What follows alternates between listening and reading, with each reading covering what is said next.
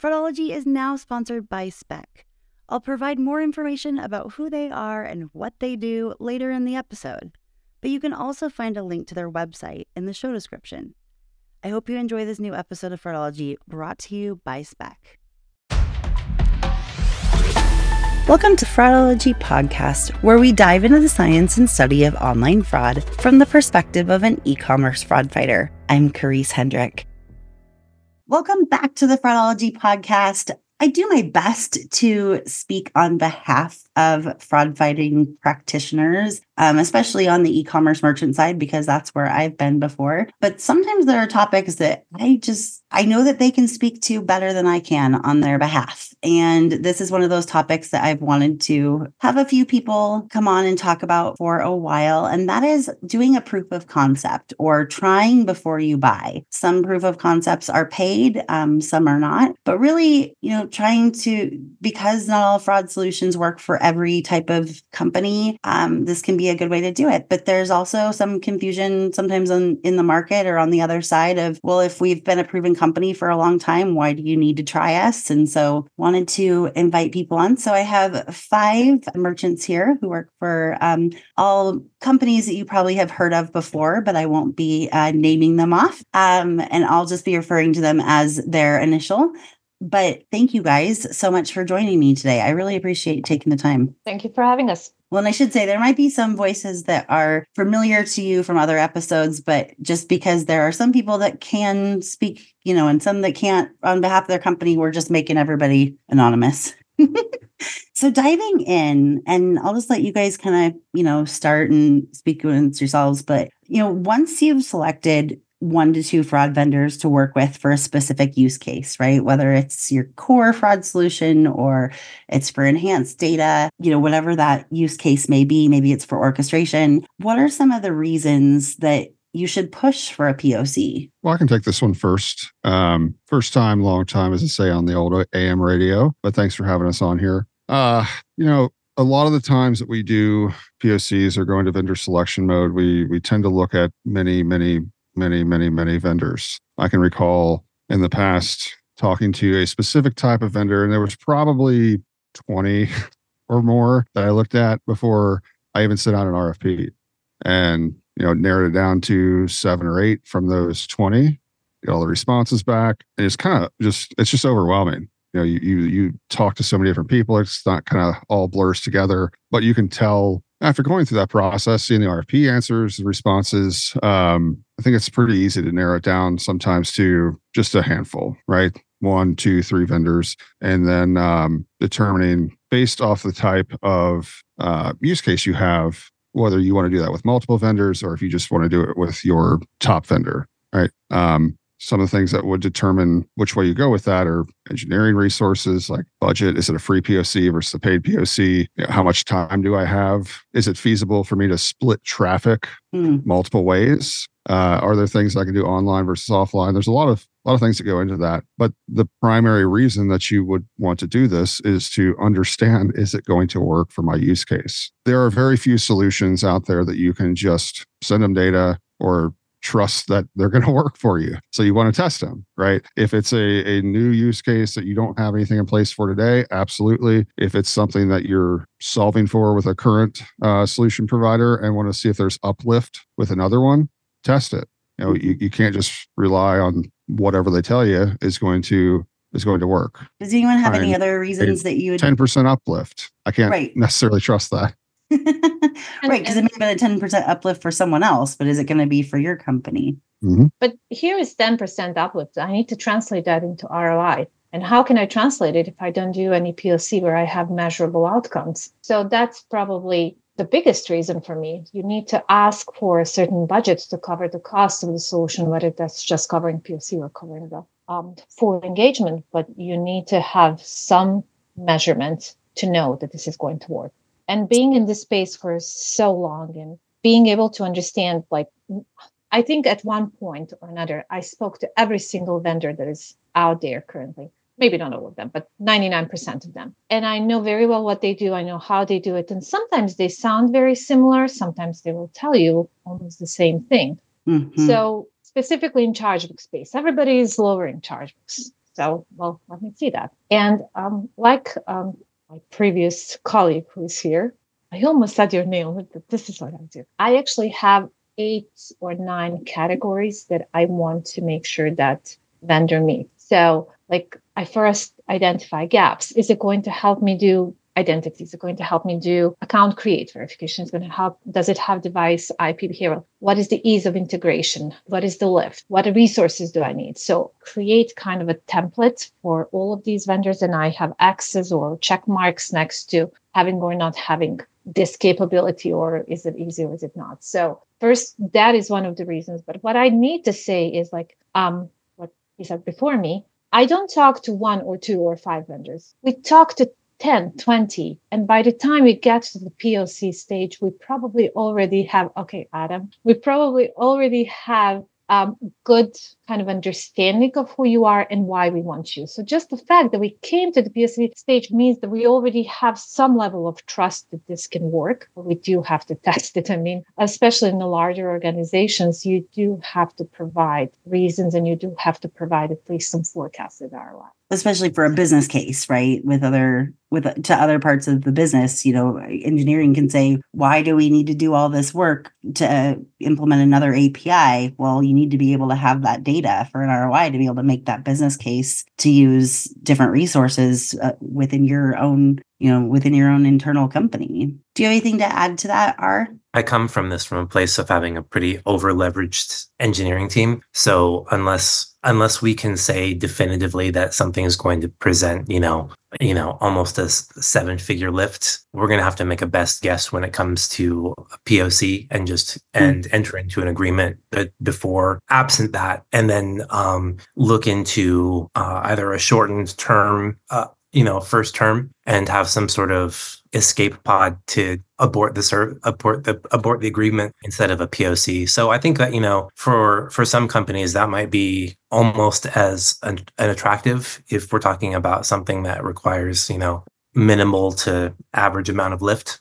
that's interesting that you say that. Uh, so so would you be more likely to sign a contract than do a POC because of the over leveraging of the engineering team? Yeah. If our CTO says, hey, we're absolutely not going to be able to get this on our calendar, uh, onto our plan to do a POC, but if we have the contract signed, we can get this done. We might actually look to sneak something under the, you know, sneak something under the rug and then have some kind of clause where we can say, if we're not meeting this amount, if we're not getting the promised ROI, that the contract is null. So you bring up a good situation, point.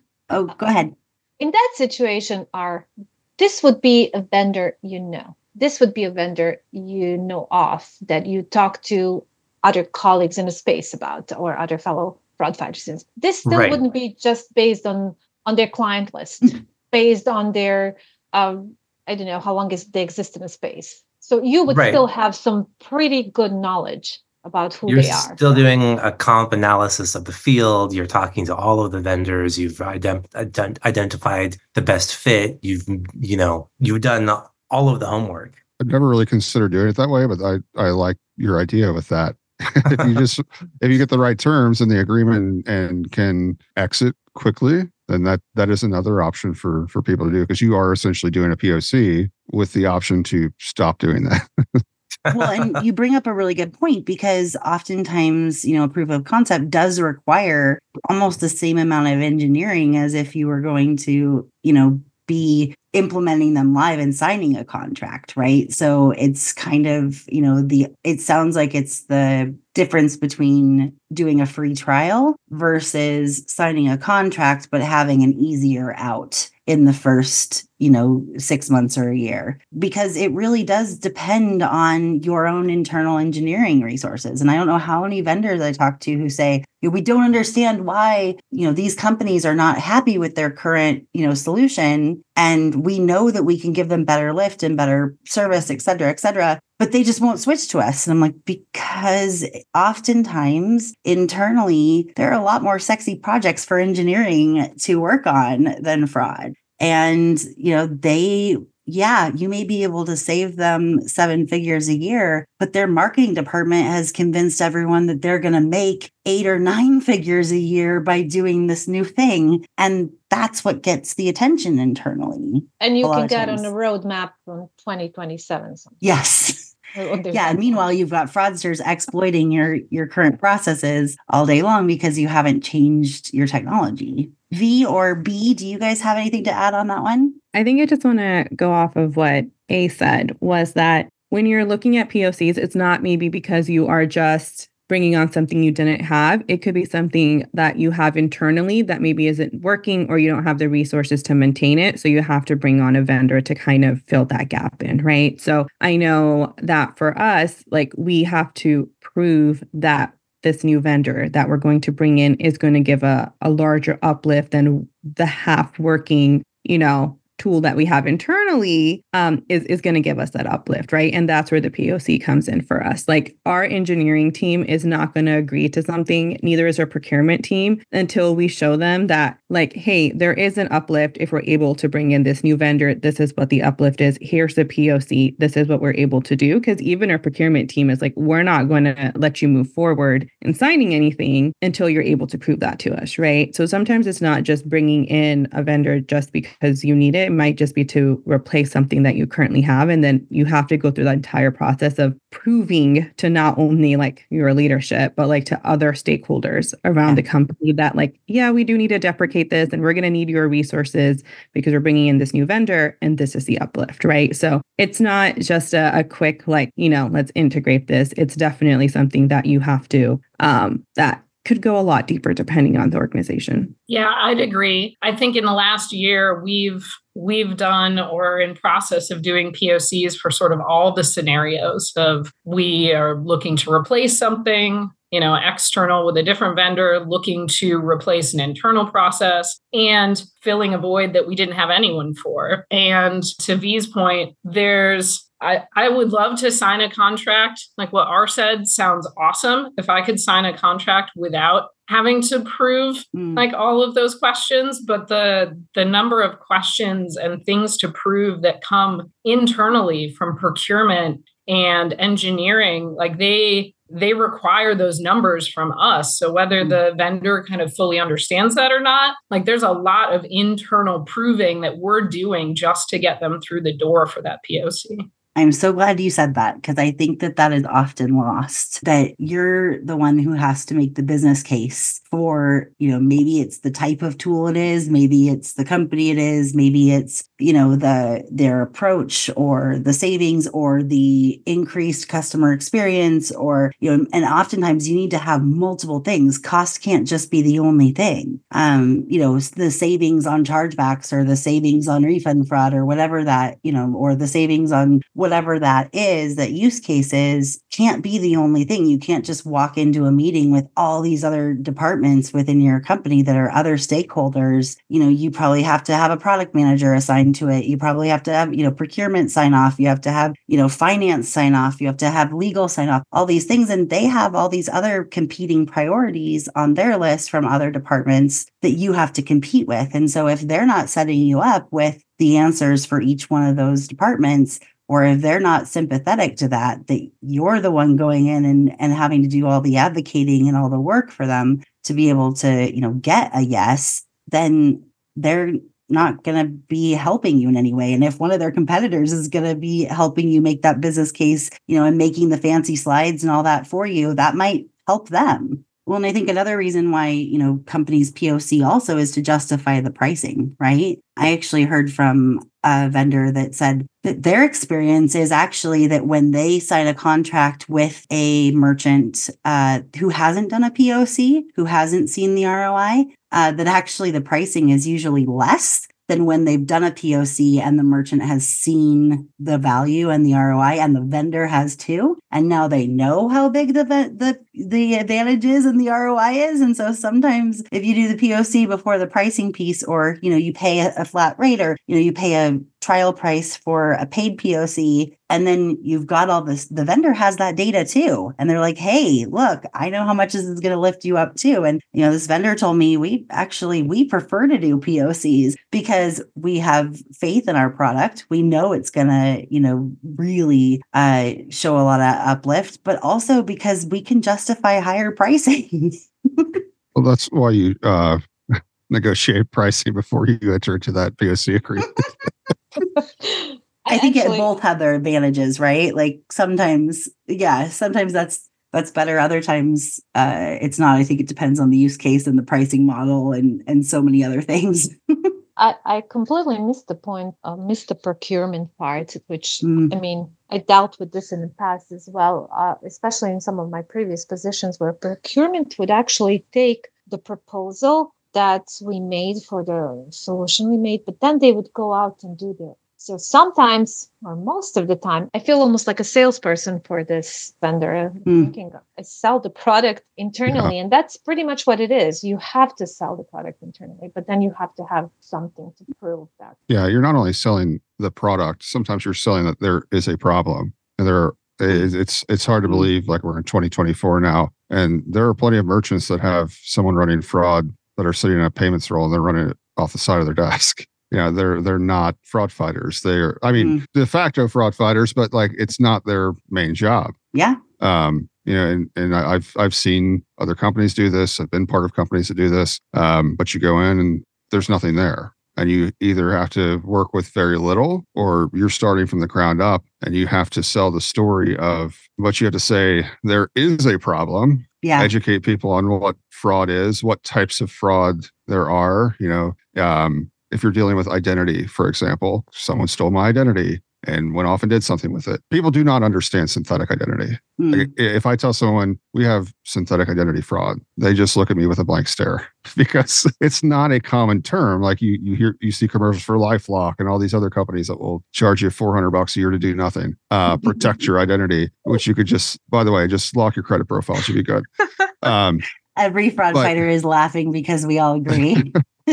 everyone, everyone knows what ID theft is, but synthetic identity and like I'm sure when return re- refund fraud came up as a big thing, it was like, what what do you mean? People are just sending back boxes of rocks and like all these all these weird things that we see. I'm sure you know how wh- I don't know how long ago it would be, but like you know the first account takeover starts to happen. Like I ATO, what is ATO? 2013 in the But, you know, online gaming space. yeah there's all these little these all these little things that pop up or, or new trends that people don't understand you have to sell like you have to do education first that there is Mm. a problem and it does need to be solved. and it can be And, solved. yeah it can be solved and this is who i've looked at who can solve it and here's who can do it better than others and it's it's like when you're you know in fifth grade and you're doing long division and you have to prove your work you know you can't just write the answer you have to prove your work and you're going through and say like i've looked at 37 vendors in the Mhm. past month and this is how they scored out on our rfp and this is blah blah blah pricing blah blah blah you know you're just going on and on and on it, it takes a long time to sell this as a problem Well, and to make sure that they know that you Um, didn't just pick this one vendor Yeah. because they sent you a expensive bottle of booze, right? right Um, you have to. I mean, maybe that happened, but uh, you have to do. You do have to prove your work, and I'm, sometimes I'm partial to hats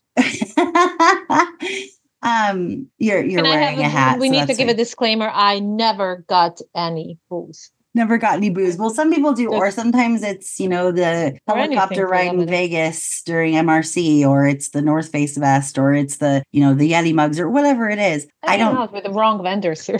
so Never got it. Do I only I have these things?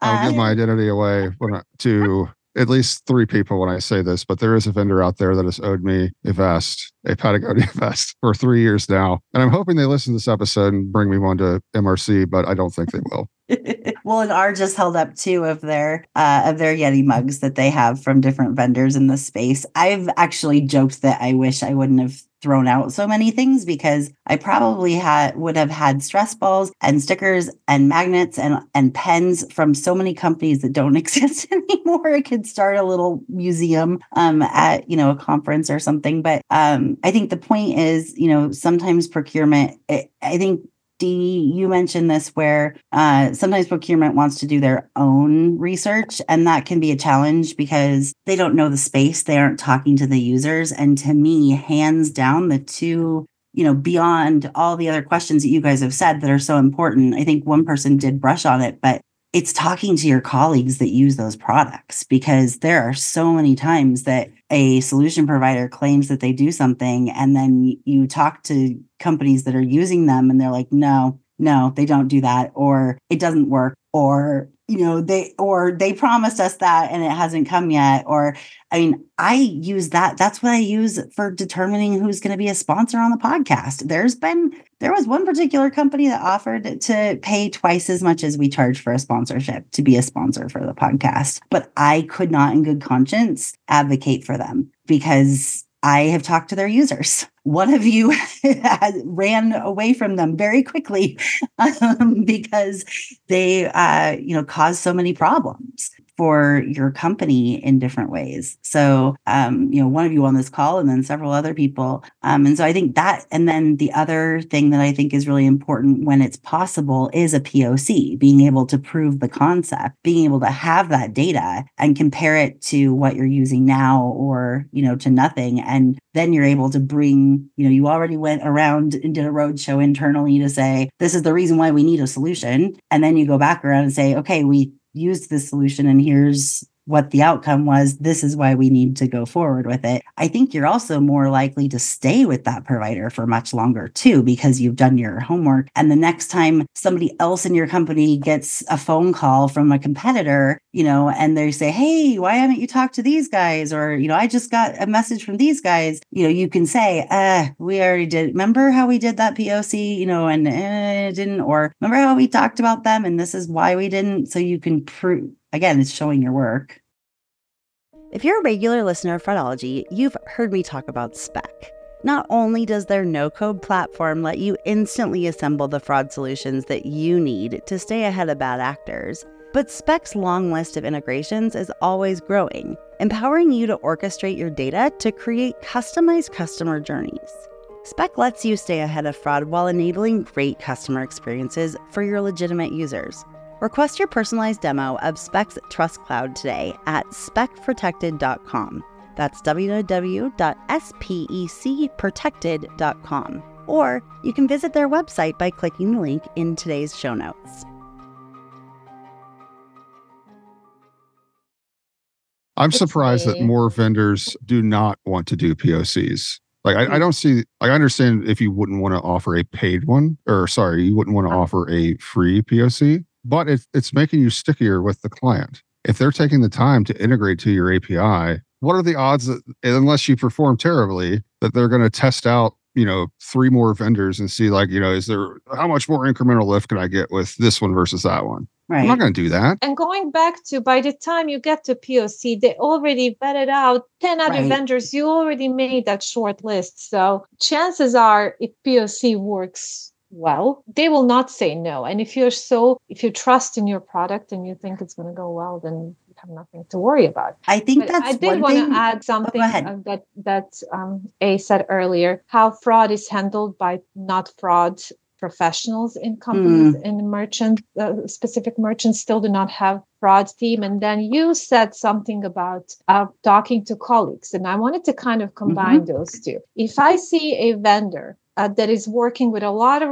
large companies, but I know for a fact that those companies do not have fraud teams. Hmm. I am less likely to consider that vendor for, spe- for specific reason. I know that decision is made by the person who doesn't have fraud knowledge, and it's made maybe just based on a partial information. But if one of my colleagues or one of my fellow fraud fighters recommends a product, I am way more likely to go with that. And that's pretty much how I picked almost every vendor I worked with ever um, talk, talking to people I know, talking to people I trust. So I think having a big client list, and I know those clients do not have dedicated fraud team, that doesn't qualify you. It actually says quite opposite to me. Yeah, I would agree with that. I do not even in my own, you know, assessment of vendors based on what merchants say, there are some merchants that I won't give as much credit to because I know that yeah, they they use that vendor and they don't like that vendor, but they are not able to stay on top of that vendor or they don't hold that vendor accountable. I'm not going to take that you know input as much as i am you know someone who really uses it and you know is on top of it and holds them accountable um, and vice versa so that's a that's a good point. one note I wanted to say just on the why wouldn't vendors want to do a POC, I, just for some insight, you know, for those that have investors, which I think all but one of them are private companies. And so they do have investors. A lot of times their investors do not count a client as a full client uh, until they have signed a contract. And mm-hmm. unfortunately, especially with the economy the way it is, there are some investors that are getting a lot more impatient with their investments than I think they should be, especially in this space. They don't, you know, there are some investment companies that have invested in fraud technology companies without understanding this space and that it's going to have a, an eight to 10 month sales cycle most of the time and that they're going to have to do their homework and it's going to be a huge thing. Um, and so they then put a lot of pressure on their investment company to sign contracts. And that's not fair to the end users, you guys, but just, you know, providing a little bit of that perspective, oftentimes they're judged and rated on how many signed contracts they have, not yeah. how many POCs they have. And it's it may not be fair, but it's a it's a big resource suck for for that team also. I mean, right. they've got to bring on a whole data team. They've got their account manager, your technical account manager, your salesperson's got can't love you and leave you. He's got to stick close to you to make sure that you're still happy. They're going to be paying for AWS or whatever, you know, mm. server, you know, those server resources aren't aren't going to be cheap for all of those connection connection inputs endpoints. So I can see that scaling the cost of that scaling pretty quickly, that they're just eating for however long you want that POC to run. Yeah, yeah. And I think that's a good point. I mean, on the flip side, I now, you know, have a a product um on a platform on on specs platform you know and they um we're going through a couple pocs now and i'm excited about the pocs because i believe in the product and i am excited to see it happen right and so I think it just it depends, right? I mean, it is a newer product and we, you know, but still, but at the same time, it is, you know, it is a resource suck. I mean, I'm going to be volunteering some of my time along the way, but I believe in the product and I don't think that I would be shocked if it didn't result in a paid customer soon. And so it's worth my time. But I think that those are all really good examples to say, you know, just to see the other side, right? I mean, because I think one of the reasons I wanted to have you guys come on is so that, you know, some solution providers could hear your perspectives because oftentimes they they make assumptions that don't align with the conversations I have with you. I also want to mention like it's not just a one-way street, right? It's not just mm-hmm. us trying to like use their service. They're also getting our data. Like they're ah. able to like make their models better. They're able to understand like what is out there, especially if they're entering like fintech or marketplaces or whatever, right? Like they are getting our data. So it's not like it's just a, a one-way street, right? Like it goes both ways. And all these like vendors like that's what they're after right? They're after our data. They want to get as much data as possible from us so they can make their models better so they could go after other like merchants and say hey we have this one. We have their data. Like we're able to like connect it all together. Like you know it's not it's not just a one way street. Like you guys are also getting a pretty good deal with all the data that we're sending you. And especially if companies are like global or if they're like niche like that's that's an in for these vendors to to mm-hmm. kind of poach other merchants as well. And they're getting your brand as well. I mean depending on your marketing department's you know rules though we know that sometimes they just break them but um you know they shouldn't be but if you say that they can't use your brand they shouldn't but i know several that get around it or they'll say i can't put this in writing but i can tell you who uses us but you know so they're they're getting your you know they're getting your brand and your accolades but actually to that point we've kind of danced around it a little bit but there is a a founder uh, well a founder and or president of a vendor company who has kind of famously now said they'll just give them a list of their clients names and that should be better than a poc why would you what would you say to that if that was what was told to your face? I don't know if that vendor has ever said it to a merchant. I've definitely heard them say that um, and i know others have too and have publicized that um, but what's your answer to that can you give me How goes one, your editor? Can you give me the list of the ones that left you in the last year? or the ones that have been trying to leave you for the last two years but can't you know can't get the business case or that you know you ha- know somebody on their board and you can't you know you're trying to bully them or something yeah i don't think some of those vendors have any clue about who's happy on that list. Just because you have a Yes. list doesn't mean that those people, if they were reached out to by your prospective client, would say good things about you. I want to take a highlighter and highlight everything you just said because um, I often know, like, sometimes even the brands that are put on a company's website, I'm like, I wouldn't put that brand on my website if I were you because they're not happy. I know, and I know if somebody were to reach out to them uh, just by themselves, they wouldn't give you a good report card. You know, it, there's a lot that goes into i mean i kind of joke that capitalism doesn't work in the fraud space because there's a lot of solution providers that make a lot of money on what they refer to as toxic revenue revenue that is only there because their companies and their so their uh, clients can't leave because of you know tight engineering resources or because of legacy contracts or you know they haven't had a person in place to oversee fraud in a long time and they're still getting up to speed or you know insert the reason here there's a lot of reasons it's not easy. It- uh, these contracts are very sticky which is why they all fight so much for your big brands and because they know that once you're on them you're not going to leave in a year even if you're unsatisfied because you can't Do you guys ever ask for the references, like to have a reference call with your existing Yeah, um, customers? I do, and I always look for who they give me. well, the, the like you have a huge they're- clients, and then you give me some small ones. yeah. The problem with that, like as as you know, they're only going to give you the their their favorite clients that they know. I've I've yet to uh I've yet to have a reference call with someone that really hated the vendor. really that was Uh, Well, the of vendor's not course.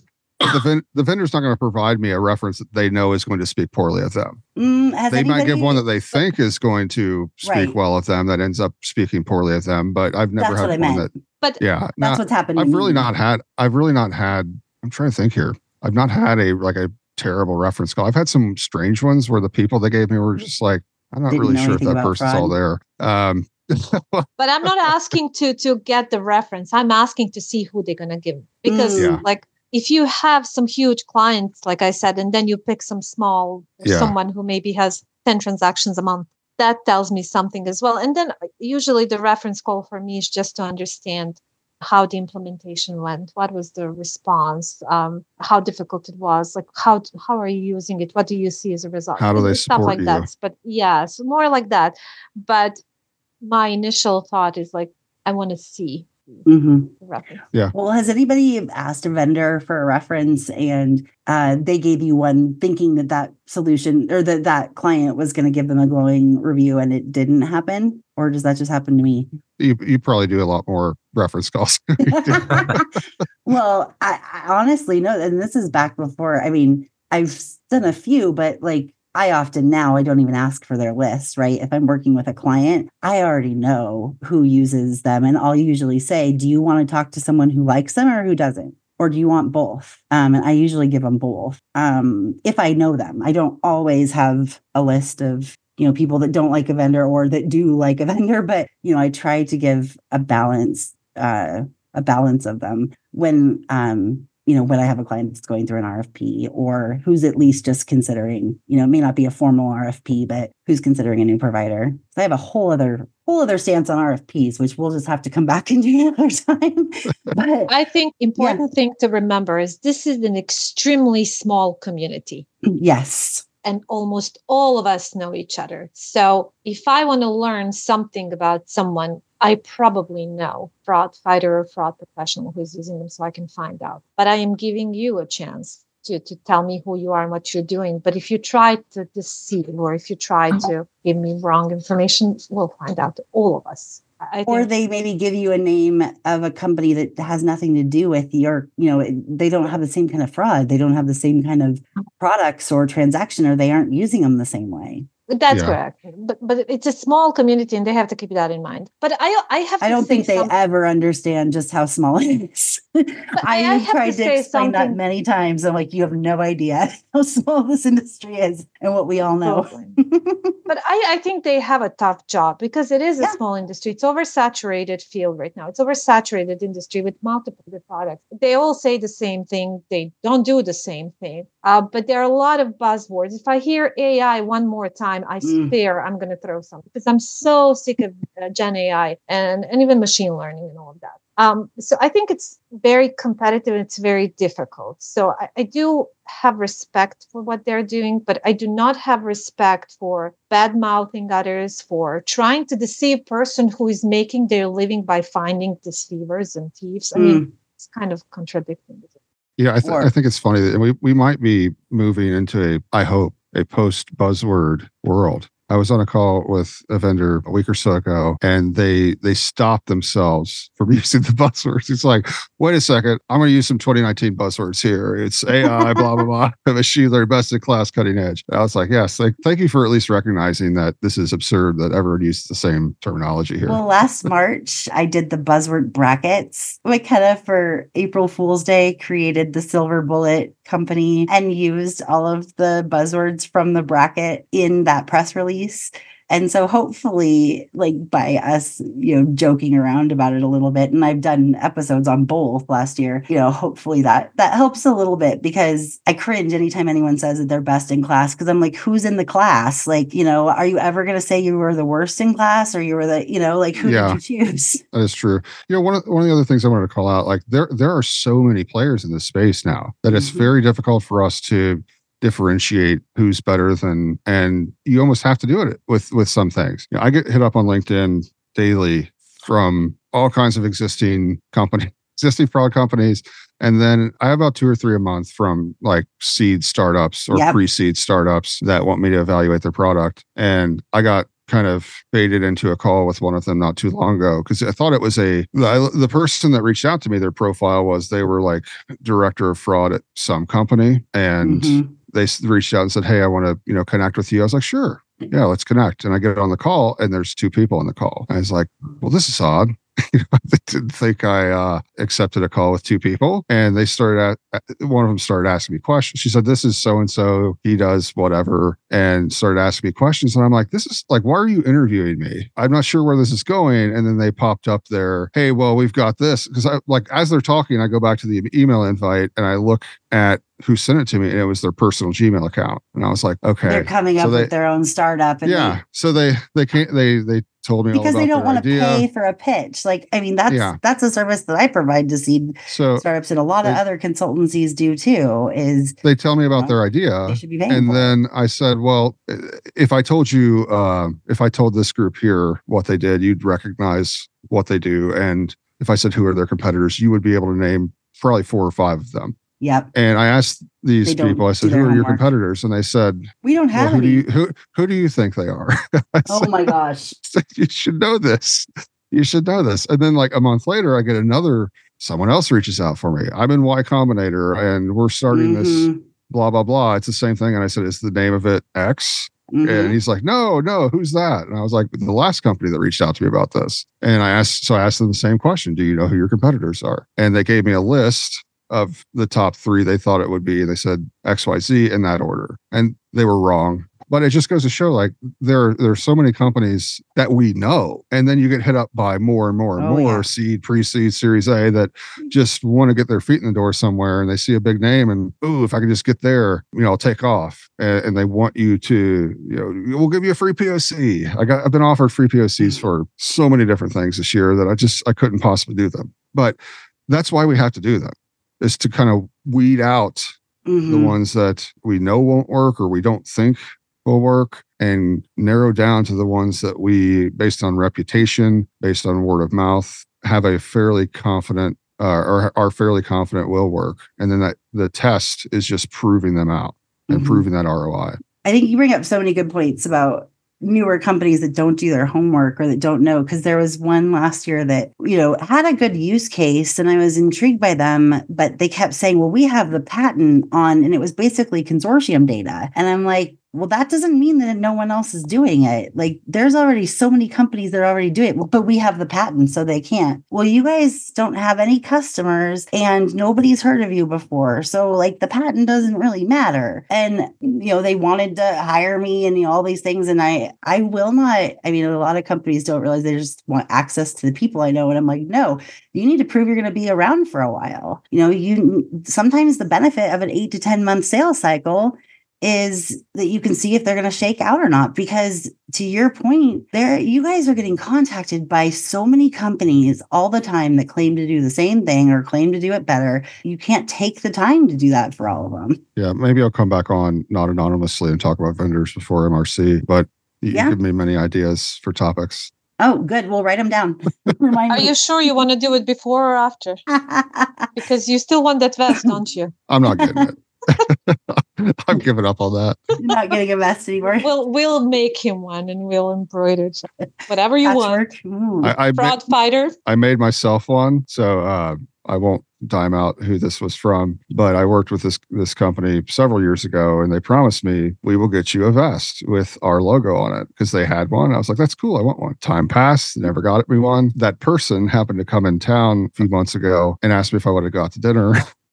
so I printed I printed out on my computer printer their logo, put uh, some clear tape on it, and then taped it to a vest that I owned. And I went to the restaurant and met them there with that. They loved There's it. a couple of us just face palmed, by the way.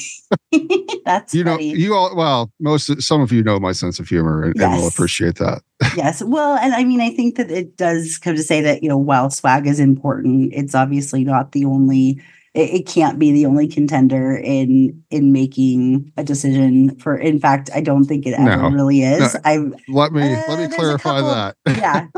let me clarify that. Everyone I worked with ha- have worked with knows that I am not that guy. I don't care if you take me like if if I told a vendor the other day they were trying to set up a, a, a dinner for MRC. I said we'll go to you know wherever some steakhouse. I said I'd be happier if you took me to Raising Canes across the street on the strip. I am not that guy. I like hats. I know I'll never get a vest. It's just become a joke at this point. But like, don't don't be that person that get you a like vest. they're not gonna give me a vest. I'll get you. I don't need a vest. I have Well, of there's a vendor that gave me a really nice North Face vest, and thankfully it was embroidered with the same color of the, you know, because I don't actually like that vendor anymore, and one of you knows why. But today, actually, funny enough, and this was totally by chance. I don't think I've worn them in in weeks at least, but I'm wearing my fraud fighter socks. So you know, sometimes they're fun, but they're not the only thing that's going to make a decision to sign a contract. That's for sure. And there are some cases where I think we've all seen situations where solution providers that have, you know, products that haven't been improved upon for years are the ones that are shelling out the most money for you know the best experiences when we're at at conferences or other things. It just varies. So I have to go back to buzzwords, but I think we can probably have whole another podcast episode about buzzwords. But back to to this is what impacts the reputation as well is I know there are some posts a bit controversial and so on, but I, I see a specific vendor that is obviously using marketing person to write their posts and surveys all the time. Hmm. And every time I see the survey, I, I cringe. It's like, really, you embarrass yourself. So is it because they aren't speaking the language that we speak or they don't know what they're talking about? Exactly. It's obviously someone who is maybe very good at marketing but doesn't understand the, the, the Mhm. industry well does not understand what needs to be known what needs to be shared. And the information they're sharing i would say it's like 20, 20 2012 at that point. Maybe that was something we talked so Mm.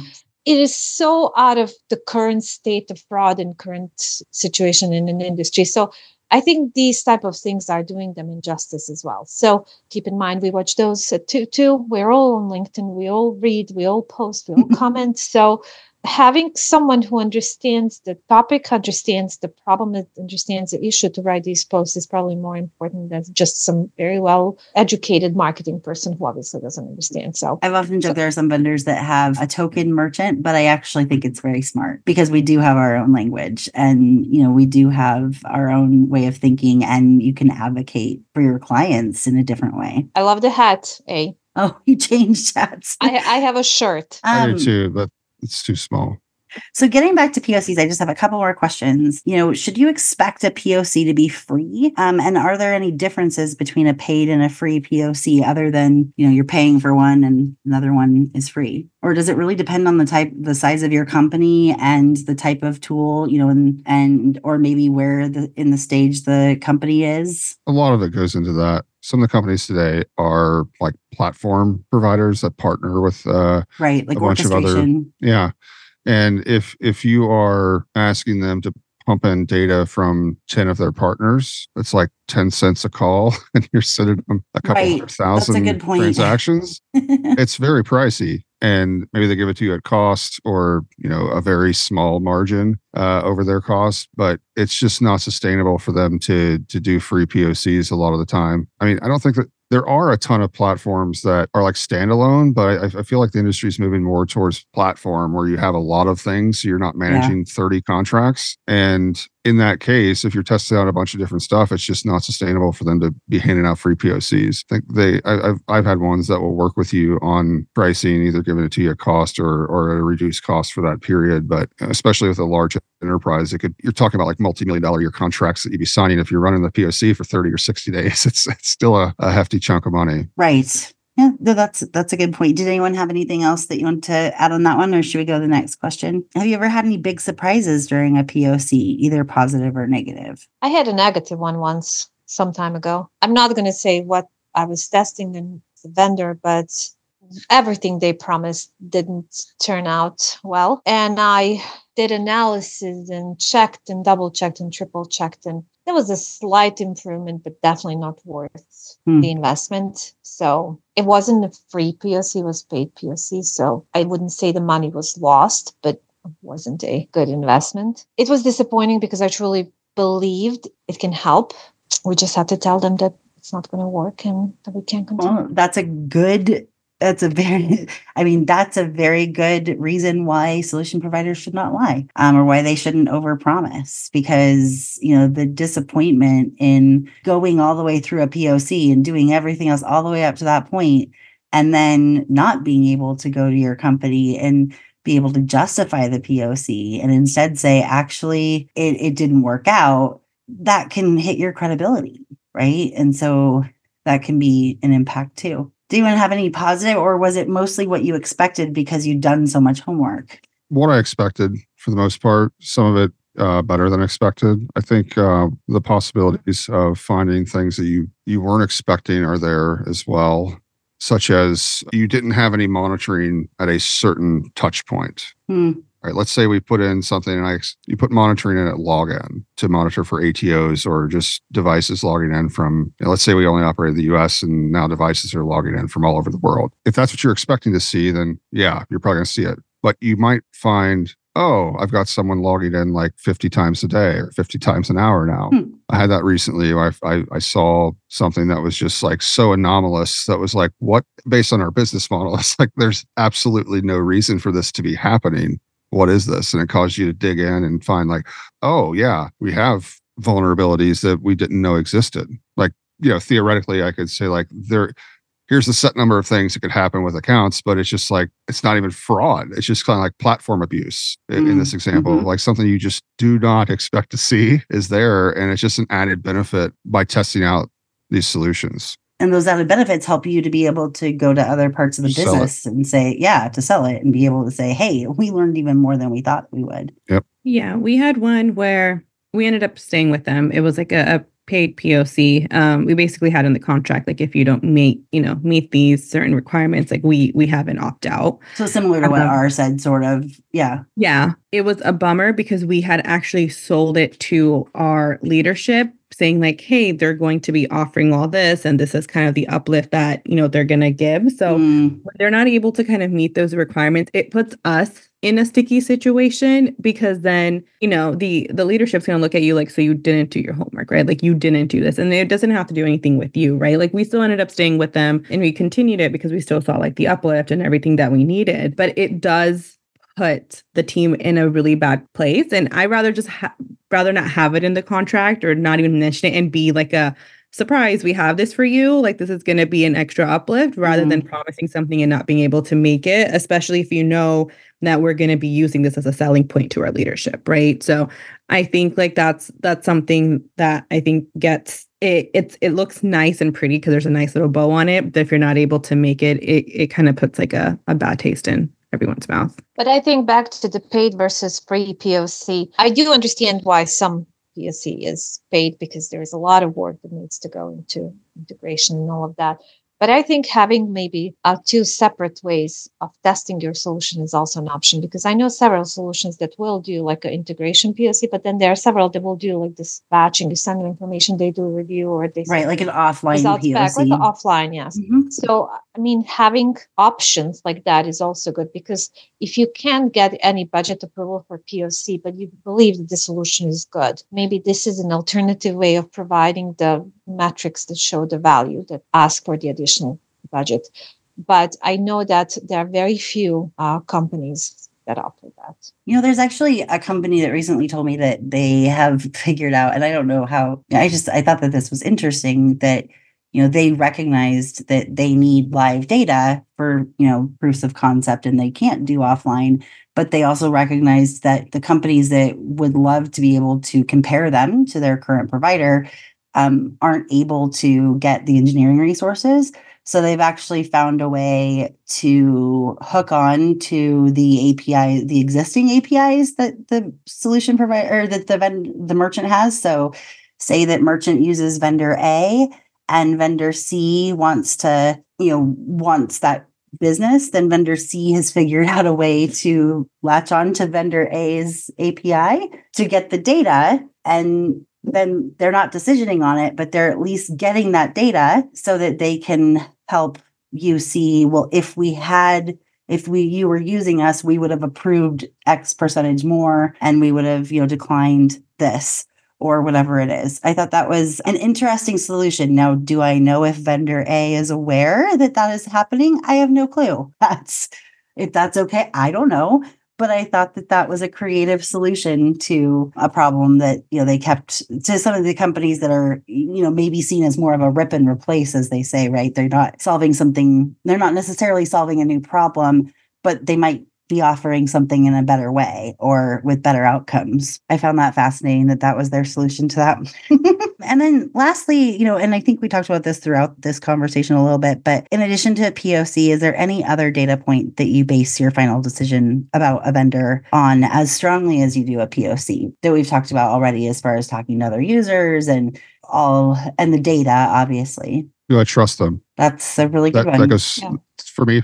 for me, that that is maybe one of the most important things. Do I trust that they understand my use cases? Hmm. Do I trust that they will support my my my use cases? Do I trust that they will continue to innovate? Hmm. And as trends change, will change with me and will support me. I think to me, that's just as important as the performance of the system. Yeah. You know, I, I would take a, a solution provider that meets all those criteria and performs slightly lower than one that has a just a little bit more incremental lift any day of the week because it's mm. so much more work to manage a vendor that's not supportive. If I have to ten, uh, send 10 emails every time I need something and need a response, that's just more stress on me as the fraud manager that I don't I don't need to do. It's mm. not worth because I mean, if if we all know how hard it is to get additional resources on our teams, and mm-hmm. if I'm taking my time to work with the vendor and manage the vendor constantly versus managing my team and making sure that they're successful, then I'm not going to be successful. Yeah. And I'm going to end up quitting, going somewhere else because I hate managing this vendor because that's all my job is. It's not managing fraud anymore. It's managing a, a, an account manager that isn't being helpful. Yeah, I think adding on to that, you know, do you trust them to continue to invest in um, account support? Because there have been some companies that have divested in that over the years and, you know, stopped paying a higher wage for their account support and made it so that, you know, only maybe people who just got out of college can do it and they just don't know the space and they aren't helpful or they don't know what to bubble up to, you know, other departments. And so they just, you know, it falls on deaf ears and or they don't reply to emails and things like that. So yeah, do you trust them to keep hiring and, and keep prioritizing account support and innovation? I think are are two key things because you, the POC is basically like the engagement process, right? Like in a marriage for a marriage, mm-hmm. I mean, you know, you've dated and you've gone through the RFP and you've gone through all that, and then you know you're engaged but then you know you're really making a decision are we going to stick with this you know provider for hopefully many years um, you don't want it you know i don't know anyone that goes into it hoping that it's going to last for you know two years and two years only it's usually wanting it to be much longer i do want to echo that. Trust for sure, support for sure. But I think fraud fighters typically have this gut feeling. Mhm. I think our intuition is maybe much more sharp than some other people. Yeah. I, I can tell. I can tell by their engagement with you. I can tell by the way they speak. Are they buzzwords or not? I can tell by the way they respond and how soon they respond, even when you are just in those introductory stages. You can tell. But trust is definitely very important. Accessibility too. Like, are you going to be there for me when I need you? I'm not unreasonable. I don't have to be number two on your almost called list, but uh, I appreciate it but you know are you going to respond? Do you have the process of escalating things? That was another thing that is important to me. Like with all of my vendors in the past i would have escalation process. Like if you're not there you're in a meeting you can't really Hmm. respond in an hour or two whatever. What is the next step? Like if you don't respond in 30 minutes who's going to respond to me if i email again? Who's going to be the next person i'm going to email some of those stuff i like to have i ask for vendor if they have documented this uh, escalation or emergency response. Yes knowing that you can trust them knowing that they will work with you. But what's very important for me that I look at, be, even before I engage with the vendor, is who is on their client list, but not to be impressed by the large client, but to understand what type of data they have. Yes. And I think this is not what we were talking about. We talked about a little bit how important it is, all this data and how we give them data. But if I have someone who is having most of the grocery delivery clients or I don't know, travel clients, and I'm selling shoes, especially shoes that are very, very high risk shoes, are they going to be able to answer multiple issues that are associated with selling shoes and, and bots and, and the releases and so on? So even when I talk to anyone else, when they ask me, what is the most important thing you look for in a vendor? I never say price. It's important, but it's not, not number one. I don't say chargeback protection. It's important to me, but it's not number one to me is the data set they have. What is in there? Who is in there not? Because this is maybe going to sound a little bit arrogant but i think i can make any vendor work well with me because i know what i want. I know what i want them to look at. I know what i want them to screen. I, I just I, i've been doing this for so long that i understand how to make it work well but why should i work six months of, on getting them there if i can get them there in a month or in a week so well, and they already understand your use case if they have similar data as well, because every vertical uh, has different use cases, and some are similar. Actually, like you know, high highly thefted shoes are very similar to event tickets, concert tickets, right? As far as fraud goes, and there's other similarities in other verticals too. So you can do those matches but do they understand that? Can they hold a conversation or do you have to do you have to explain everything from square one to every new person that you talk to from that company? I yeah i had i had vendor who brought up another um, shoe selling company to me once and said hey but we have someone in your vertical and here's so so. I'm like they're not in our vertical. Yeah they sell shoes. They even sell sneakers but no they're not in our return it's not even similar to right they don't have the same fraudsters they don't have the same not, not kind of same risk. problem yeah. right exactly. B or v what would you say is also important in a poc uh b i'll have you go first. Sure. So I think trust, like you guys said, definitely makes sense. I think the responsiveness, I think the POC really shows you. I mean, it is, like you said, if it's the engagement period, it's like it's almost the honeymoon phase. They're going to give Yeah. you a lot of attention. they should They're going to be really not, or they should. the the smart ones will. But getting to Dee's point, like we we can usually sniff it out mm-hmm. and and be able to tell, like, are you are you really understanding us? Are you, you know, is are your account managers former merchants? Do they Mm. get it? Or are they just, you know, have have they always been managing on that side? And you can kind of tell maybe there are some who come on and give you the reports and all they do is just read through the PDF and then, okay, do you have any questions and end the call? Like Mhm. there's such a difference when they've Mhm. been the merchant and they really understand your problem that I think I think the POC really helps shine some light on those things. Because like you said, nobody wants to spend all the money and do all the engineering to wind up in divorce two years later. Like none of us want that. It's very No. expensive.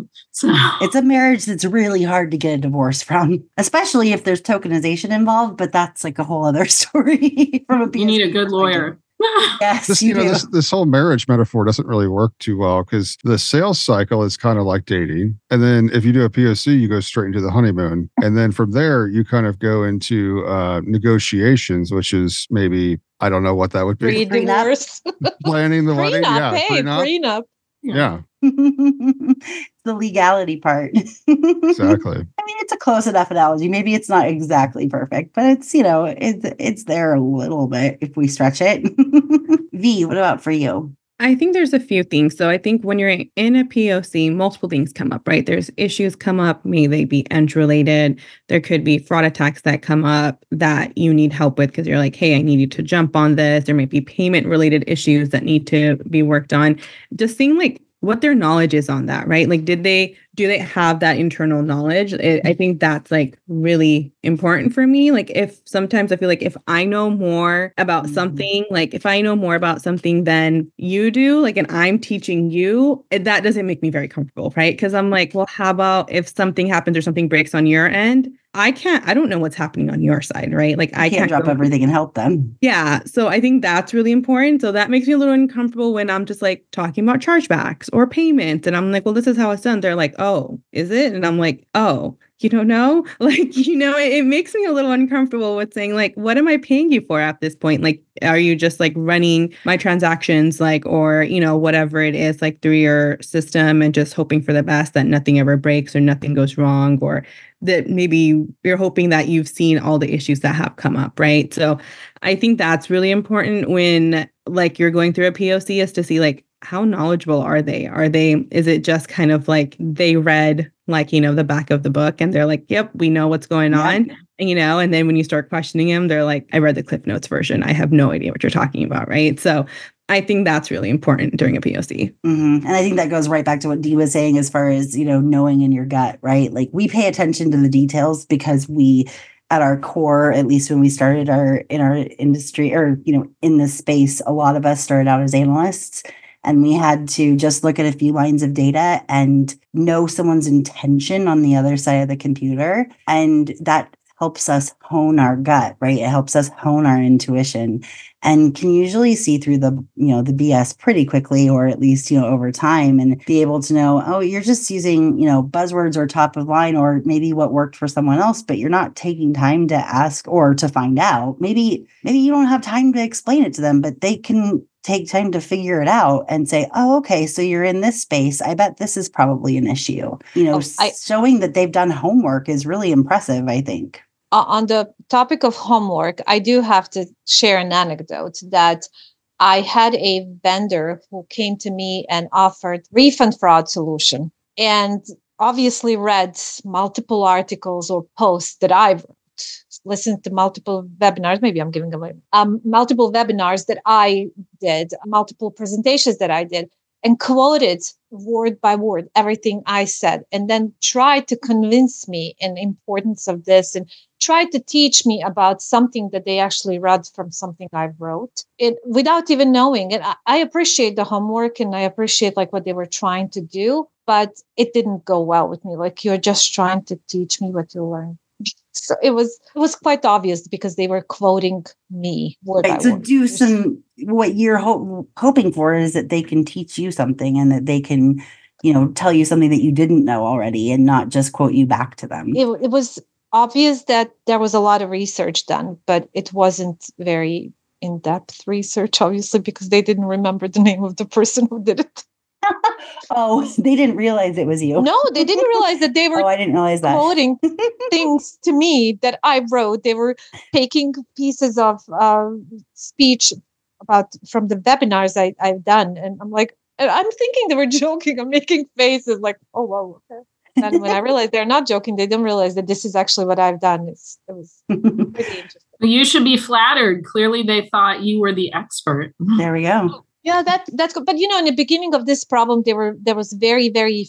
few It was you and I. It. it was it was Karisse and I that were sharing most of this, and then they come up to me and they're trying to teach me about it. I'm like, dude, do you even know who you're talking to? It's like I, I, this sounds like I'm snob, but no, it was just matter of Well, knowing the level of information that the person you're talking to knows too, right? Because there have been some people that are trying to show me how much they know about something. And I'm like, yeah, bless your heart. But like, that's something that I knew 10 years ago. and I don't try to be a jerk about it. But if they're selling me something or selling a client something, if they think that that's new information, I'm like, we're going to have a problem because we need you to be on the cutting edge. We need you to go on this journey with us. We know that the fraud we're facing today is not going to be the only fraud that you're going to be fighting with us. We're going to be hopefully it's going to be several years and we're going to see many iterations and you're going to keep helping us along the way. You're not just taking care of the problem we have now and then sitting it on like uh, you know cruise control or you know autopilot right well guys this was such a fun conversation and i know um two people had to drop as we were having it but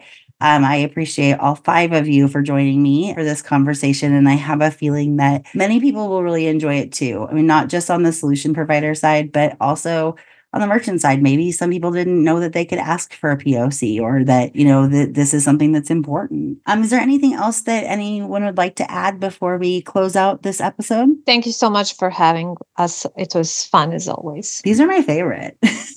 I luckily get to have conversations like this, you know, when they're not recorded too. But this is, yeah, I mean, you know, it's a lot of us in the fraud fighting space, we become friends too. So um, it's fun just to nerd out with each other and not, you know, because oftentimes you're the only one in your company who, you know, likes the stuff as much as we do. By far, best call of the week. Always Oh. fun. I don't know if that means the bar was high or low, but I'll take it. well, thanks again so much.